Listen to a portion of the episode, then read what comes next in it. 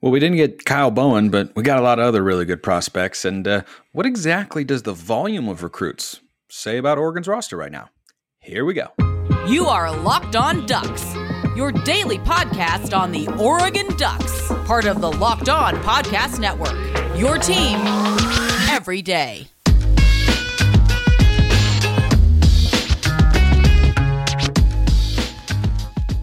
Yes, it is that time once again for Locked On Ducks. I'm your host, Spencer McLaughlin. Thank you so much for making this your first listen or your first view of the day. Part of the Locked On Podcast Network, your number one source to stay up to date with the Ducks. Like, comment, subscribe, please, and thank you wherever you listen to or watch this show, which today is brought to you by BetOnline. Bet Online has you covered this season with more props, odds, and lines than ever before. BetOnline is where the game starts. So that was like the wildest recruitment ever. I mean, I mean, like signing day as a whole was pretty nuts. But Peyton Bowen, I apologize for calling him Kyle Bowen yesterday on the show. He plays basketball for St. Mary's at the mid major level, school I followed for a long time. I had a friend who played there, yada, yada, yada. Anyway, so Peyton Bowen is not coming to Oregon, but there's still a lot of really good news. He's going to Oklahoma. For those of you who don't know this story, I'll give you a brief recap. He was a verbal commitment to Notre Dame. On National Signing Day, he puts the Notre Dame hat on his head, takes it off, puts on the Oregon hat, puts up the O and says, Go Ducks, then never signs his national letter of intent. And for reasons we can only speculate about, so I won't get into them, he's now going to Oklahoma. I don't know. Never seen anything like that before. Still, this is a very good Oregon recruiting class. And it won't be finalized until February. There are still more players to add. This is just the first signing window. But I think where this class is at in terms of the number of players they're adding, both in the high school ranks and in the transfer portal, says something about where Dan Lanning, Tosh Lupoi, now Will Stein, and the rest of the staff see the roster. As of right now, as I'm recording this on December 22nd, there are going to be 27 new players on Oregon's team next year from the high school and transfer ranks. 27 after a year that saw Oregon fall to a disappointing 9 and 3 and was one bad quarter of football away or one play away in a couple games from getting back to the Pac 12 championship game. And yet, there are going to be a lot of new bodies, a lot of new faces. How many will see the field? We'll continue to evaluate that over the offseason, read practice reports, watch the spring game, and monitor because some will certainly play more than others. But that's a lot. That's a lot of names. And again, there could still be more. Guys like Roderick Pleasant, who was on a visit to Oregon, Ducks appear to be in a good spot for. He could still come to the Ducks. There's still an entire other signing day, I think of the top 100 players in the country, like 80% of them or so have already signed or at least verbally committed. So this is becoming more and more the bigger of the two signing days, but there's still another one where guys will commit and you can get players pretty late in the cycle. Remember, it was even after National Signing Day last year that Josh Conerly committed. And he's a guy who played this year meaningful snaps. So there's still a lot of ways, a long ways to go. It looks like right now about 15 of the high school commits that the Ducks have will be enrolling early, meaning they'll be around for spring football. But one thing that I'm seeing going forward is there are just continuing to be fewer and fewer and fewer players from the 2020 and 2021 classes. So what that tells me that Dan Lanning, Tosh Lupoi, and Will Stein and Don Johnson, the director of player personnel, Marshall Malkow, the, the chief of staff, what, what they're all seeing is, yeah, the roster had a lot of good players that they won nine games with this year. But they think that there are a lot of changes that need to be made because this is a huge, I'm, I mean, a huge volume of players. And just off the top of my head, you're looking at the two transfer offensive linemen will probably be starters. Traeshon Holden, that's a starter. Jestin Jacobs going to be a starter, especially now that Noah Sewell is going to the NFL. He made that official. I will pay proper homage to him at, at another time because he deserves it and was a great Oregon Duck who I will be excited to watch on Sundays. Hopefully he and his brother get to go up against one another. Maybe maybe Penei will block Noah at some point in time. That'd be fun to watch. Or maybe Noah would get around Penei's block. I don't know. I think I'd pick Penei in that one, but it's, it's tough. They're both really, really good, as we know. Anyway, there are so many players with Jacobs. You you put Khyree Jackson into the fold, and it's not like Oregon's done in the transfer portal. Portal. Remember, National Signing Day is coming past, but the portal's still open till the 18th of January. And by the way, Oregon has another game to play in 2022. Got the Holiday Bowl against North Carolina. Chance to get to 10 wins. Chance for a lot of guys to see the field because Noah Sewell's not there. So is it going to be the Keith Brown show? Chris, Christian Gonzalez isn't there. Still haven't heard on Brandon Dorlus. Just saying, still have not heard. I, I, I didn't think it would take this long for Sewell to announce, but I didn't think it would take this long for Dorlus to to announce, and Dorlus has not yet. I don't want you to get your hopes up. I'm just saying it's taking a little longer than you think. So I wonder what will happen there, though I do suspect Dorlus will, will end up going to the NFL. But you'll have a lot of opportunities for playing time. And so if guys who are on the roster right now look at the players that are coming in and maybe how much they play in that bowl game and say, this might not be where I'm going to be able to maximize my potential as a player or maximize my playing time, then they could continue to enter the portal. And Oregon will open up roster slots as a result and be able to bring players in if that's what they think they want to do. But the, the message here from Lanning and the staff is, is pretty clear, and that's that they don't just want to have their own players in there. They feel like there were, you know, I, I'm sure a lot of good players already on the roster, but at the end of the day, the team came up short of its goals this year. They did. I, I, mean, it was an expectation for me for the Ducks to get to the Pac 12 championship game, and they were right there. They were right there in position to do it, and they did not. And what Lanning is clearly trying to do here is say, okay, we're trying to fully implement our vision. We're not trying to, you know, take the keys from somebody else and then just keep driving the car. We want to go get our own car. We, we want to go to the dealer, negotiate our own price, and then say, this is what we want to drive off the lot with. And there are some really, really good pieces in there. I mean, really good ones. How many of them will be instant impact guys? It's kind of a crapshoot. I, I mean, I can speculate from now until the end of time on all that sort of stuff, but at the end of the day, you don't really know. We've got half an idea we don't have a full idea, which is why uh, we wait and see. Speaking of waiting, just so you are all aware, so you don't come hounding me in my direct messages on Monday morning, there will be no show on Monday. There will be no show on Tuesday. There should be a show on Wednesday, day of the Al- or of the of the Holiday Bowl. I will be down in Disneyland. I will be with my family, taking some a couple days off. Trust me, I'll have the itch to get back onto the shows as soon as I stop doing them at a time when I normally would. But fear not, for they will return. Unfortunately, every holiday season, driving impaired returns. And that's not a good thing because did you know that driving high is considered driving under the influence? That's right. Driving under the influence of marijuana is against the law in every single state, all 48 of them in the union. That's being facetious, of course, because there are 53. Even in states where marijuana is legal, that means driving high to get a, will get you a DUI. And if you think law enforcement officers can't tell when you're driving high, you're flat out wrong. Your friends can tell, I can tell, your coworkers can tell, your parents can tell, everyone can tell. So why would you think a law enforcement officer can't tell? He or she can. Driving under the influence of marijuana can slow your response time and how you perceive time and speed.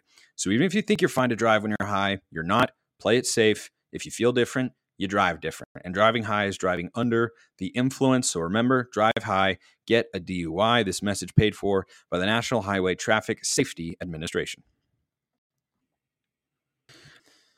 I am still very optimistic about this recruiting class despite Peyton Bowen not being there. It would have been a great extra kicker, right? and, and I'd be lying if I said it didn't take away just like a sliver of the veneer of yesterday's high hopes. But overall, this is still a really, really great situation for Oregon to be in. Did I want to have Bowen? Yes. But got a couple other safeties on the class, got a couple guys on the roster. There'll be a lot of competition at that spot. Playing time will be readily available. And heck, if they like some of the corners they're bringing in or have on the roster and the development they could take, you could see Trikweze Bridges sliding back to safety. I think that's entirely possible. He played much better as the year went on, but a safety who's got a lot of experience as a cover corner in situations, I don't think that's a bad thing. And that's the position he played coming out of high school. And it, it might be an option if none of the safeties pop or or ready to play. But remember, you've got Trajan Williams from last year's class, four star safety out of Jefferson High School in Oregon. You've got Tyler Turner and Cody DeCambra coming in. JJ Greenfield is, is still in there. Bryan Addison. So a lot of different options. We don't know what's happening yet with Jamal Hill, who's you know definitely more of a, a strong safety kind of hybrid linebacker sort of guy, but could also move Jeffrey Bassa back to back to strong safety or play that you know star position, which I think he's more well suited for. He's a little undersized at, the linebacker position, but there's still a lot of big gets, and, the biggest one is Mateo. The, the biggest one is Mateo Uiagalelei, and he he represents a couple of things. Number one, massive recruiting potential because Oregon's results on the field this year were good, but not great. And the staff is in year one. Right? This is still year one for them. They haven't finished this recruiting cycle yet. And they've coached one season still with a bowl game left. So when you think about what it means for the potential going forward, has to make you optimistic because this is a guy who was trending towards other schools and he ends up committing to the Ducks. And he's a big, big time player, second highest rated player in the class behind Jurrion Dickey, who did sign his national letter of intent, by the way. For those of you didn't know, he was kind of I don't know. I don't know what he was doing. He was kind of toying around. Uh, like I got an announcement, and there was nothing, and then I got another announcement, and it was kind of nothing, and then he signed, I don't know. Jurrion Dickey is coming to be a Duck, which is a really, really good thing. And I'll, uh, I'll, I'll get to that in in just a moment too. So with Mateo, it represents a lot of recruiting upside, specifically on the side of the ball that we've seen Oregon. I don't want to say struggle to bring in high level impact players on that side of the ball, but certainly more so in the offense for the last couple of seasons. I, I mean, Noah Sewell is kind of the last big re- recruit for the last few years, right? Other than Kayvon Thibodeaux, who's really been an impact player on the field. They've had a lot of good players, but have they brought in those high impact, game changing guys? Noah Sewell is that. Kayvon Thibodeaux was that. Christian Gonzalez is that, but he was, you know, a one and done via the portal. And these are the sorts of players that, yes, even in the transfer portal era, you need to continue to bring in at the high school level. You, you got to have the guys on the roster who can come and make immediate impact and be at least three year players. And Justin Flowe had the potential to be that, got derailed by injuries. Yep, that's a bummer. But it doesn't mean I want to stop going after that caliber of player. Because if you want to win conference championships, plural, if you want to get to college football playoff, get back to the national championship game, you got to have those sorts of bodies. You, you got to have those sorts of bodies and keep going after them. They're not going to have a 100% hit rate. Doesn't mean you stop chasing them. So I think the recruiting potential is there. In the short term, the other side uh, of the coin, which is good for the Ducks, is Mateo comes in at a position of need. I, I, mean, how many times this year did we say, man, the Oregon pass rush wasn't very good? And Brandon Dorlus is a really good player. Would love to have him back. Gosh, Dorlus and Mateo on the same defensive line. A couple of dudes right there. But Dorlus was the only consistent dude. And even he faded a couple moments, right? Not a Thibodeaux caliber player, but a very good, very disruptive player in both the run and passing game. Mateo has the potential to be the sort of guy that comes in and starts to help your defense right away, much like Kayvon Thibodeaux did. Oregon's defense was good in 2018, took a step forward in 2019. Now, they had a guy who I think is an elite defensive play caller in Andy Avalos, but they also had the personnel. And every time Oregon's had a great team or a very, very good team, Justin Herbert Rose Bowl team, Mariota playoff team, I think the 2010 national championship team was a, a, little bit different. All the Chip Kelly teams were a little bit different. But what we've seen since then is when you reflect back on the rosters, you say, wow, that guy's playing in the NFL regularly. That guy's in the NFL. That guy's in the NFL. Think even back to the national championship season with with Mariota. Go look at the roster and how many defensive guys ended up being big time players in the league. You had DeForest Buckner, Arik Armstead. High four and a five star recruit. You talk about reaching their full potential, those guys did. Mateo can be that sort of player. And Kayvon Thibodeaux, when he got to Oregon as a true freshman, and I don't think that Mateo is Kayvon Thibodeaux, he, he plays the same position. They have the same number of years, but Thibodeaux was different. I mean, watch that, that against the the Commanders the other day. That that dude is built different. But Mateo is in that same sort of mold where he comes in at the most important position on the field when you're talking about getting pressure on the quarterback. And he can make an instant impact. He, he can make an instant impact at, in an area where Oregon was just lacking this year. DJ Johnson and, and Mase Funa had their moments. You know, DJ had far more than Mase, I think, this year, but it wasn't enough. It wasn't enough, and you need guys like this who can come in and, and start to fill that immediate need. I would say wide receiver is an immediate need, but not as much as on the defensive line. But still, wide receiver up there in terms of like, eh, got a couple questions next year. So it's big that we got Jurrion Dickey signed. And and John Garcia, our recruiting insider here at the Locked On Network, had talked about this several times coming here, coming on the show. If Jurrion had not signed today, the likelihood, or the other day, the likelihood that he could have flipped to another school because he, you know, was taking calls, seeing where the interest was, gauging all that, all that sort of stuff, was only going to go up. So I think it's really, really big that Oregon got him, and, and that's the highest rated recruit in the class, and everything about he he is such a total package wide receiver. Like put him with Troy Franklin out there and Chris Hudson.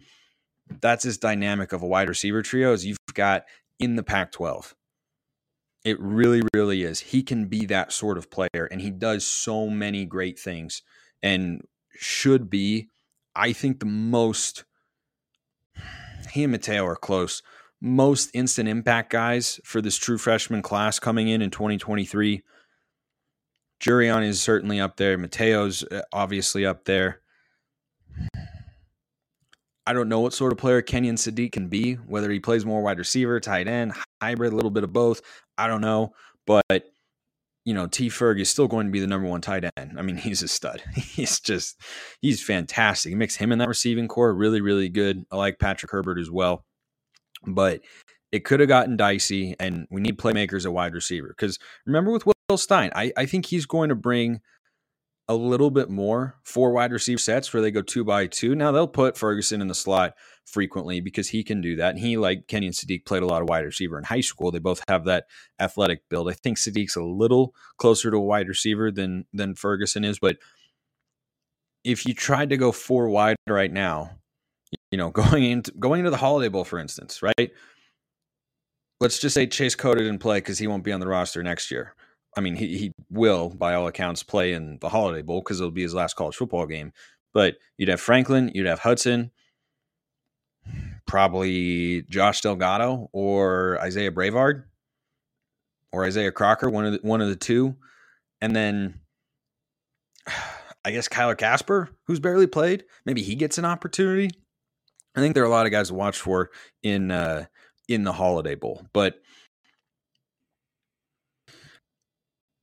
I, I really think that addition of Jurrion Dickey is pretty monumental and, and has the potential to have an even b- bigger impact than Mateo because Mateo is a highly sought after recruit, but Kayvon Thibodeaux was more so, and Thibodeaux's impact was felt more and more as the season went on.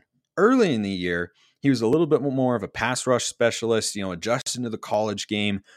It wasn't, you know, first series he makes an impact, right? First series of the season it played out that way more and more as the year went on. And I think Mateo will, will certainly have that adjustment at some level as well. But Jurrion that's plug and play. Like, look at him the way you look at Traeshon Holden, who I definitely left out of that receiver conversation going into next year uh, just a moment ago. Look at Traeshon Holden and say, well, no questions about him. That's the sort of recruit Jurrion Dickey is. They're, I, I, I don't, I will be pretty surprised if he's not playing right away, even more than Mateo. Though I, I expect both to be impact guys as as true freshmen. Um, I'll save uh, what to watch for in the Holiday Bowl for for Wednesday shows, so you guys can uh, wake up and and listen to it. We won't be seeing Noah Sewell, so that's certainly something to watch. Who fills in a linebacker? Who plays well? I, I think there's a lot of interesting stuff there. Also, just generally speaking, winning ten games, yeah, looks really good. Good for your program. It's it's it's good reputationally. I like winning games. I'd like to end on a high note, especially with Bo Nix coming back. I'll save all that for uh, for for Wednesday's show. And I know you and I both have to survive a little without uh, locked on ducks for a few days, but such is the case in the holidays, and you know it will be made on a personal level a little bit easier being in Disneyland, just a little, just a little.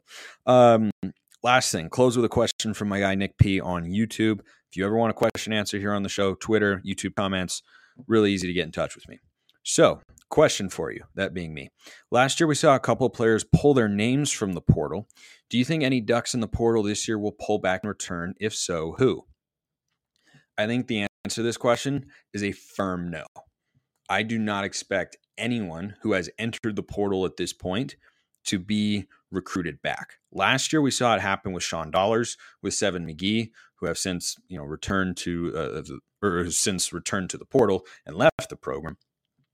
I I don't expect that because number one, what I talked about to lead today's show with the volume of players that they're bringing in, I think represents them wanting to put their own players in place who they think most suit their system and most fit what they want to do and what they're looking for in terms of their athletic profile.